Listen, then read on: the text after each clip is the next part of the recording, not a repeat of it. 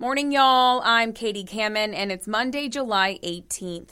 On this date in 1969, Senator Edward Kennedy left a party on Chappaquiddick Island near Martha's Vineyard with Mary Jo Kopechne. His car went off a bridge into the water, and while Kennedy was able to escape, Kopechne drowned. Kennedy waited 10 hours to report that accident to police, leading to questions that haunted the senator for the rest of his life. Now let's check on your forecast over at the First Alert Weather Center. And good Monday morning to you. I'm meteorologist Joey Sovine. Warm and muggy, small chance of rain as you head out the door this morning. We'll be in the mid to upper 80s by lunchtime and up around 90 with the heat index around 100 degrees this afternoon. Try to stay cool today. We'll have to dodge a few hit or miss showers and storms. Best rain chance during the afternoon hours, but a small chance of rain this morning and this evening as well. Tomorrow, 91, 92 on Wednesday. Heat index around 105 degrees from tomorrow on through the end of the week and into the upcoming weekend. Highs in the 90s each day, morning lows in the mid to upper 70s with about a 30% chance of rain each afternoon. You're listening to Morning Y'all, your local headlines and first alert weather forecast from the Low Country's news leader, Live 5 News. Morning Y'all is sponsored by MUSC Health. Join a team that's changing what's possible. MUSC Health is hiring for all locations and various positions, including radiology, path and lab, maintenance, and a number of other professions. Find out more about the competitive pay rates and benefits or review a more comprehensive list of current openings at muschealth.org/careers. MUSC Health, changing what's possible. And let's head over to the news desk for your morning headlines. The Berkeley County Sheriff's Office is asking for the public's help in finding a missing woman. Ruth Jenkins was last seen along Highway 45 in the Pineville area Saturday around 2 p.m. She's described as having dark hair and brown eyes. Jenkins suffers from dementia and is known to wander around. Now, anyone with information regarding her location is asked to contact the Berkeley County Sheriff's Office. The Dorchester County Sheriff's Office is asking for the public's help as they investigate multiple car break-ins in Summerville. The break-ins happened on Friday night into Saturday morning in the Legend Oaks neighborhood. A number of vehicles were rummaged through, some items were stolen, and one vehicle itself was stolen. Authorities encourage residents of the neighborhood to check any personal home surveillance footage for any video of the suspects.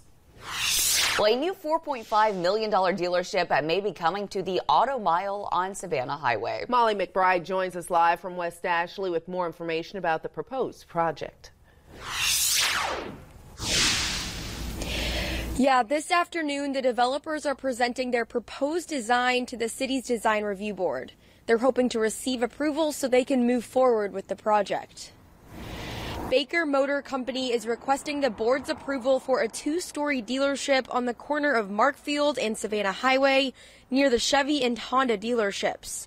According to their conceptual plan, they plan to sell cars from Rolls Royce, Alfa Romeo, and Maserati. The proposed design for the building is almost entirely glass, lined with a white shimmery coating. Robert Summerfield, Charleston's Director for Planning, Preservation, and Sustainability, says it's a relatively small lot, but they're being innovative with the space they have. He says they have a lot of showroom for the cars without having a large lot by making the dealership two stories. Just a really unique way of utilizing a, a smaller spot to continue that uh, kind of auto mile feel for that part of Savannah Highway. The meeting is this afternoon at 4:30. It will be live streamed and recorded at the City of Charleston's YouTube channel. For more information about how you can watch the meeting, visit live5news.com and click on the story. Reporting live in West Ashley, Molly McBride, Live 5 News. All right, thank you, Molly. Well, the Charleston County School Board will be considering a move today that may change who is setting policy for the district. The proposal before the board is to split its policy manual into two, one for the Board of Trustees and the other for the district at large. School board candidate and former board member Kevin Hollinshead says that this change would result in the elected board forfeiting its authority to the superintendent. He argues that board members should not be seeking to hold office if they're planning on turning over a majority of their policy decisions to the superintendent. Board member Kristen French says the policy change does not weaken the board and is more akin to a, a housekeeping item to bring the district up to speed with best practices. There will be two meetings happening today. The first one starts at 1:30 this afternoon.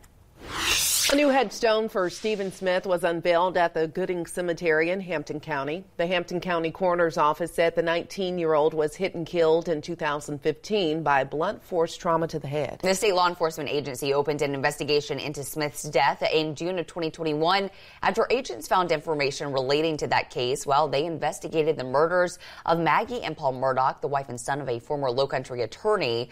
Smith's death is also uh, still unsolved. Anna Harris was at the ceremony ceremony yesterday to hear more about how the family is trying to seek justice.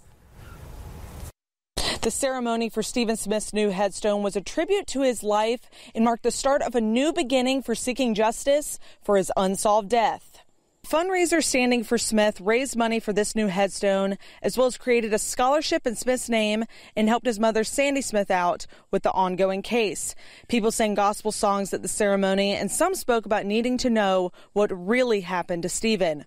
One of the speakers was the family's attorney, Mike Himlep, who spoke about how Smith's future was ruined from an alleged hate crime. His passion for health care, his desire to be a nurse and then one day a doctor, Imagine what kind of doctor he would have been to gay kids. But he's not, because someone decided to bash his head in.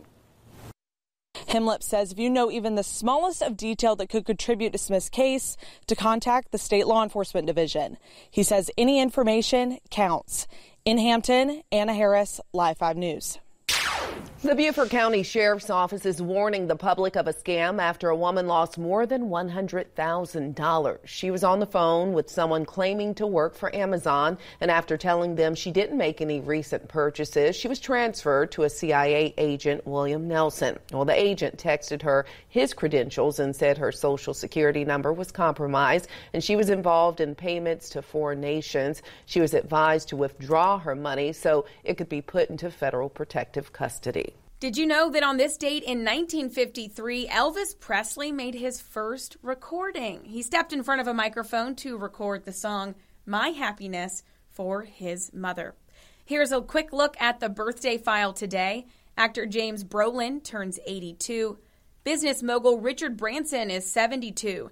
Actress Audrey Landers is 66. Actress Anne Marie Johnson from That's So Raven and In the Heat of the Night turns 62. Talk show host Wendy Williams is 58 and actor Vin Diesel is 55. Thanks for listening to Morning Y'all. From Live 5 News, I'm Katie Kamen. I'll talk to you tomorrow. Thanks for listening to Morning Y'all. Produced every weekday morning and sponsored by MUSC Health. Be sure to subscribe wherever you get your podcasts or listen anytime at live5news.com slash podcasts and download the free Live 5 News app for your mobile device for the latest local news and weather updates 24 7 from Live 5 News, the Low Country's news leader.